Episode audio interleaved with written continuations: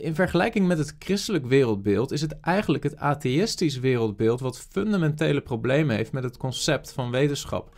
Problemen die het moeilijk maken om wetenschap te funderen. Het is belangrijk om de atheïst daarop te wijzen en daarom wil ik vandaag met je stilstaan bij het probleem van uniformiteit in de natuur voor het atheïstisch wereldbeeld.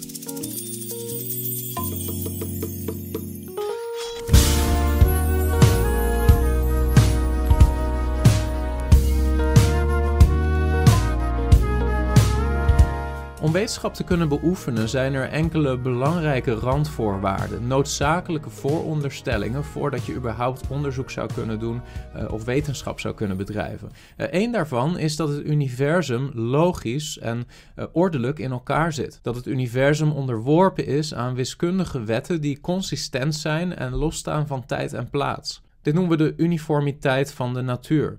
Met andere woorden, de natuurwetten, de wetten van de natuur, die zijn consistent en die veranderen niet op arbitraire wijze afhankelijk van tijd of plaats. Het kan natuurlijk wel zo zijn dat specifieke variabelen en specifieke processen in tijd en plaats anders kunnen zijn, maar de natuurwetten zelf blijven constant.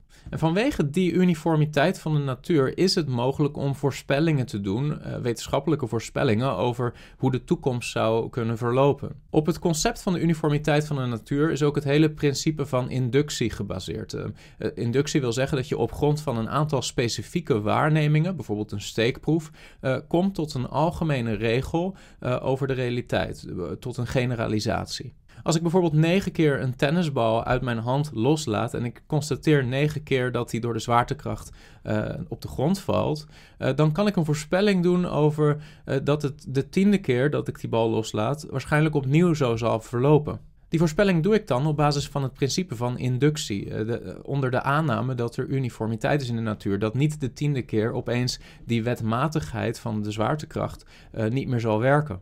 Dat principe van inductie is eigenlijk in heel de wetenschap een belangrijke vooronderstelling en een werkwijze. Het is dus door het principe van inductie en door de uniformiteit van de natuur dat sterrenkundigen bijvoorbeeld voorspellingen kunnen doen over de toekomstige positie van hemellichamen.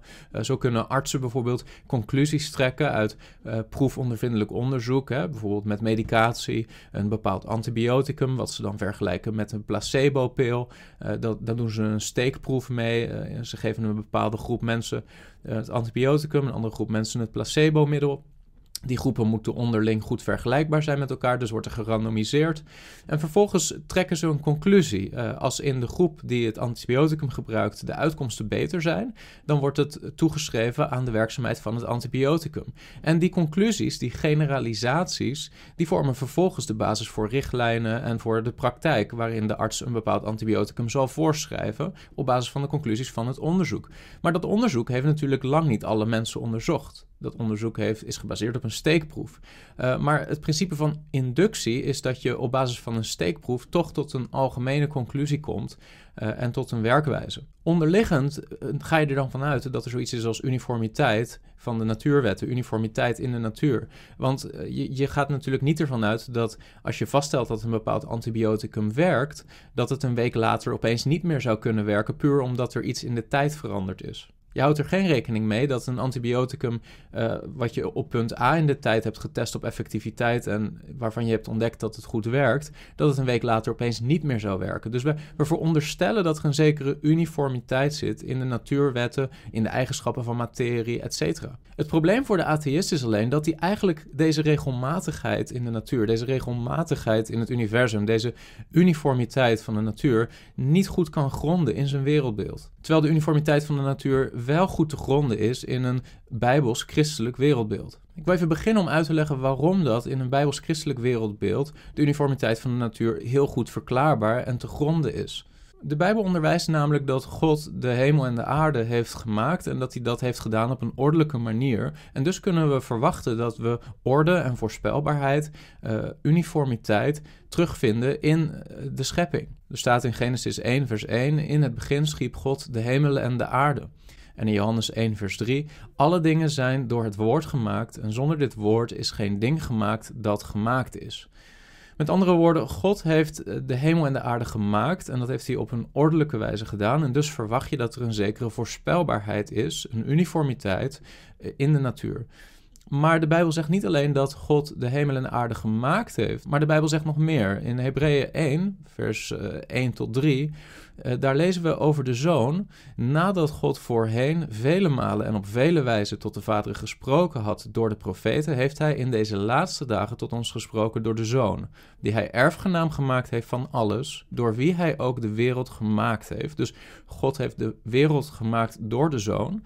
En dan vers 3. Hij die de afstraling van Gods heerlijkheid is en de afdruk van zijn zelfstandigheid, die alle dingen draagt door zijn krachtige woord. Dus de Bijbel laat hier zien dat God niet alleen de wereld heeft gemaakt door zijn zoon, maar dat hij de, alle dingen draagt door zijn krachtig woord. God houdt deze schepping in stand omdat God consistent is en alomtegenwoordig, verwacht de christen dan ook dat in de natuur, in dit universum, er wetmatigheden zijn. Eh, dat de uniformiteit van de natuur gegrond is op de eigenschappen van wie God is. Omdat God eeuwig is en niet aan de tijd gebonden, verwacht de christen op basis van zijn Bijbels wereldbeeld dat ook de natuurwetten niet zomaar veranderen, maar dat ze door de tijd heen constant blijven. Zo lezen we bijvoorbeeld in 2 Petrus 3 vers 8. Maar laat vooral dit u niet ontgaan, geliefde, dat één dag bij de Here is als duizend jaar en duizend jaar als één dag. Met andere woorden, God is niet gebonden aan de tijd. Daarnaast lezen we in de Bijbel, in het woord van God, dat God de uniformiteit van de natuur in zekere zin beloofd heeft. We lezen een Bijbelgedeelte kort na de zondvloed in Genesis hoofdstuk 8, vers 21 en 22.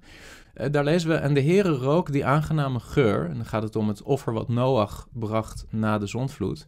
En de Heer zei in zijn hart, ik zal de aardbodem voortaan niet meer vervloeken vanwege de mens. De gedachtespinsels van het hart van de mens zijn immers slecht van zijn jeugd af, en ik zal voortaan niet al het leven meer doden, zoals ik gedaan heb.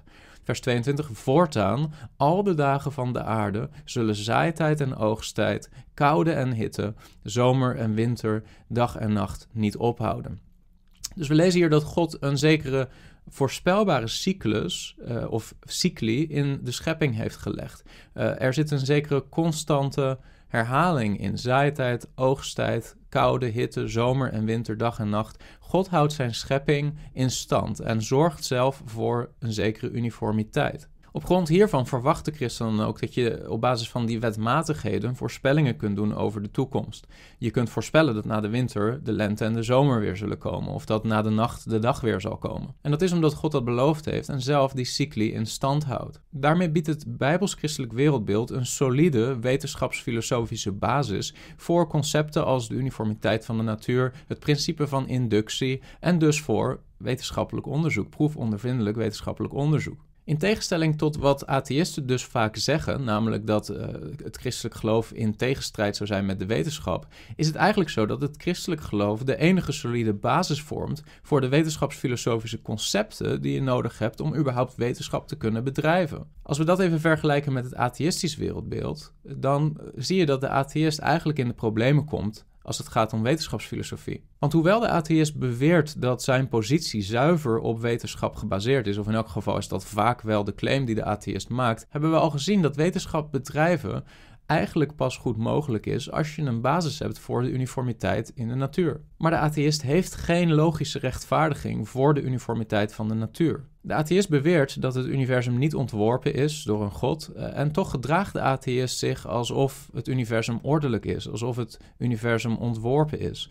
Uh, terwijl dat in tegenstrijd is met zijn uh, materialistische overtuigingen die eigenlijk stellen dat het universum ontstaan is op basis van kans en willekeur. Vaak is het namelijk zo dat de atheïst qua filosofische grondovertuiging een materialist is. Dat wil zeggen dat de atheïst iemand is die gelooft dat de ultieme werkelijkheid slechts bestaat uit materie en de eigenschappen van materie. En daarnaast is de atheïst vaak een naturalist, wat wil zeggen dat uh, hij niet gelooft in bovennatuurlijke processen of een god die zich bemoeit met het universum, maar slechts in natuurlijke processen die uiteindelijk gebaseerd zijn op kans en willekeur. De atheïst gelooft vaak dat de mens tot stand is gekomen door willekeurige, kansgedreven processen van evolutie. Maar hoe kan de atheïst dan de uniformiteit van de natuur verklaren? Want dat lijkt nogal strijdig te zijn met de grondovertuiging van materialisme en van naturalisme. Waarom zou de atheïst geloven dat het universum zich in de toekomst zal blijven gedragen zoals in het verleden? Een veel voorkomend antwoord van de atheïst op dit bezwaar tegen zijn positie is dat de atheïst zegt: Ik verwacht dat de toekomst zal zijn zoals het verleden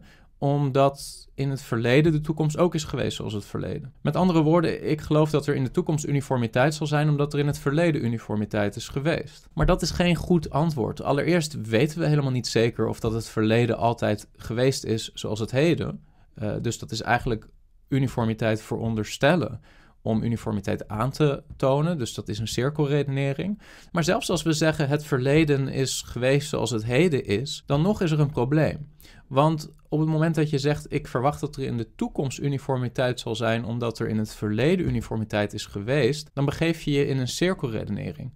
dit argument veronderstelt namelijk de uniformiteit van de natuur om de uniformiteit van de natuur aan te tonen. Je zegt eigenlijk, omdat er in het verleden uniformiteit was, verwacht ik dat er in de toekomst uniformiteit zal zijn. Maar het hele principe dat de toekomst zal zijn als het verleden is de aanname van uniformiteit. Dit is een belangrijk bezwaar tegen het filosofisch bewijzen van de uniformiteit van de natuur. En dat is niet alleen maar een probleem wat door christenen is opgebracht, maar in de geschiedenis van de wetenschapsfilosofie heeft bijvoorbeeld ook David Hume, een 18e eeuws filosoof, een agnost, aangetoond dat de uniformiteit van de natuur niet te bewijzen valt. Dit dreef hem uiteindelijk tot scepticisme tot de overtuiging en de positie dat de mens uiteindelijk niets met zekerheid kan weten. En daarom was het ook een agnost. Maar ook Bertrand Russell, een latere filosoof, uh, was een agnost en heeft het probleem benadrukt in zijn boek The Problems of Philosophy. Misschien zegt de atheïst dan, uh, ja oké, misschien weten we niet zeker dat de wetten van de natuur zich in de toekomst nog zullen gedragen zoals in het verleden, maar dat is wel waarschijnlijk. Dat is een probabilistisch argument. Het is een argument op basis van kans. Maar ook het hele concept van probabilisme, dus van uh, kansberekening, is uiteindelijk gebaseerd op de aanname van uniformiteit. Het, is de waarschijnlijkheid uitgedrukt in een percentage op basis van kansberekening. En die kansberekening is gebaseerd op proefondervindelijk onderzoek, eh, wat weer gebaseerd is op het principe van inductie en uniformiteit van de natuur. Als je bijvoorbeeld in het weerbericht hoort dat er morgen 90% kans is op regen, dan gebruikt uh, degene die het weer voorspelt data en variabelen gekoppeld aan ervaringen uit het verleden en gebruikt al die data om een voorspelling te doen over de toekomst, namelijk 90% kans op regen. Alleen het punt is dat die kansberekening weer gebaseerd is op de uniformiteit van de natuur, op de aanname van uniformiteit van de natuur. Dus ook het probabilistisch argument houdt geen stand. Wanneer je de atheïst confronteert met eh, zijn gebrek aan een logische rechtvaardiging voor uh, zijn vertrouwen in de uniformiteit van de natuur, uh, kun je ook als antwoord krijgen dat het in de aard van materie besloten ligt dat het zich op een voorspelbare wijze gedraagt. Dus met andere woorden, uniformiteit is gewoon een eigenschap van het universum waarin wij leven. Maar dat is een geloofstap die de atheïst maakt. Want hoe weet je zeker dat dit de aard is van materie? Eh, de atheïst heeft immers niet alle moleculen van het heelal bestudeerd. Dus wat hij heeft gedaan is een aantal moleculen bestudeerd en op grond daarvan gegeneraliseerd en gezegd: dit is de eigenschap van alle materie. Maar om die stap te kunnen zetten, gebruikt hij opnieuw het principe van inductie wat hij niet kan rechtvaardigen, omdat hij de uniformiteit van de natuur niet kan rechtvaardigen. Opnieuw zien we dus dat ook met dit argument de atheïst zich in een cirkelredenering begeeft. Daarnaast geeft het eigenlijk ook geen antwoord op de vraag waarom heeft het universum deze eigenschap van uniformiteit. De atheïst kan hoogstens zeggen dat uniformiteit een eigenschap is van het universum die in het verleden en het heden is waargenomen, maar hij kan op grond daarvan geen voorspelling doen over of dat er in de toekomst uniformiteit zal zijn. Of in elk geval heeft hij daar geen zekerheid over. Veel zaken in het universum veranderen immers, dus waarom zouden de wetten van de natuur niet uh, kunnen veranderen in de toekomst? Een ander pragmatisch antwoord van de atheïst is: uh, ik kan misschien niet uitleggen waarom er uniformiteit is, ik kan het niet goed gronden en ik kan ook eigenlijk niet iets zeggen over over de uniformiteit in de toekomst. Maar ik gebruik het omdat het nou eenmaal zo is dat we dat nu waarnemen en dat praktisch uh, het beste resultaat oplevert. Dat is een pragmatisch antwoord. Maar dan heb je nog steeds een geloofstap gezet en dan heb je eigenlijk geen goede rechtvaardiging voor het bestaan van uniformiteit in de natuur. Het is dan een arbitraire vooronderstelling waar geen goede rechtvaardiging voor is. En daarmee is het atheïstisch wereldbeeld gebaseerd op zand. Dus kort samengevat, om wetenschap te kunnen beoefenen is het principe van inductie nodig. Eh, voor het principe van inductie is uniformiteit in de natuur nodig. En voor uniformiteit in de natuur is een rechtvaardiging nodig. En die rechtvaardiging die vinden we in het christelijk wereldbeeld in de God, die hemel en aarde gemaakt heeft en die hemel en aarde in stand houdt op een uniforme wijze. Maar in het atheïstisch wereldbeeld uh, eindigt de keten van argumenten bij uniformiteit, waar eigenlijk geen goede rechtvaardiging voor is. Even voor de duidelijkheid: niemand ontkent hier dat er uniformiteit is in de natuur en dat dat dus maakt dat wetenschappelijk onderzoek ook valide resultaten oplevert. Maar het punt is: welk wereldbeeld kan die uniformiteit rechtvaardigen? Is dat het christelijk wereldbeeld of is dat het atheïstisch wereldbeeld? En mijn punt is: het christelijk wereldbeeld heeft een basis voor wetenschap. Het atheïstisch wereldbeeld heeft geen wetenschapsfilosofische basis voor wetenschap. En een huis is uiteindelijk maar zo sterk als het fundament waar het op staat. Daarmee kan de atheïst dus geen hooghartige uitspraken doen tegenover de christen met allerlei wetenschappelijke claims, want hij heeft zelf geen goed fundament voor zijn wetenschap. In de toekomst zullen we verder kijken naar andere concepten die noodzakelijk zijn om wetenschap te bedrijven, waar het christelijk wereldbeeld een goede basis voor biedt, maar het atheïstisch wereldbeeld niet zo'n goede basis voor biedt of helemaal geen basis voor biedt. We zullen het hebben over de betrouwbaarheid van perceptie van onze zintuigen. We zullen het hebben over de basis voor de wetten van de logica. We zullen het hebben over de basis voor objectieve moraliteit. Allemaal dingen waar het christelijk wereldbeeld een basis voor biedt, maar die de atheïst uiteindelijk moet lenen uit het christelijk wereldbeeld om vervolgens het christelijk wereldbeeld daarmee aan te vallen. Dat is inconsistent, dat is onlogisch en dat is iets waar de atheïst zich van moet bekeren. Ten diepste weten we allemaal dat er uniformiteit is in de natuur en leven we alsof er uniformiteit is in de natuur. Uh, je kunt niet leven zonder dat je dat uh, op die manier ervaart. Maar de christen heeft er een basis voor, de atheïst niet. En daarom is mijn oproep aan de atheïst: bekeer je. Stel je geloof op de Heer Jezus Christus, die gestorven is, niet alleen om de zondaar te redden van zijn zondig gedrag, maar ook van zijn zondige denkstijl. God roept ons op om ons te bekeren van die inconsistente, onlogische wijze van denken en ons denken weer te onderwerpen aan God en zijn woord. God zegen. Heb je iets gehad aan deze video? Druk dan op like, dan zullen meer mensen deze video zien. En wil je vaker dit soort apologetische video's zien? Abonneer je dan op dit kanaal. Dan zul je ongeveer wekelijks nieuwe video's zien verschijnen. Dit kanaal heeft deze week 1000 abonnees bereikt en ik wil jullie bedanken voor het feit dat jullie interesse hebben in deze video's. En ik, ik hoop dat God jullie zal zegenen door deze video's heen. Dat deze video's jullie zullen helpen om stabieler te staan in je christelijk geloofsleven. Uh, en ook een meer effectieve getuige te zijn van onze Heer Jezus Christus.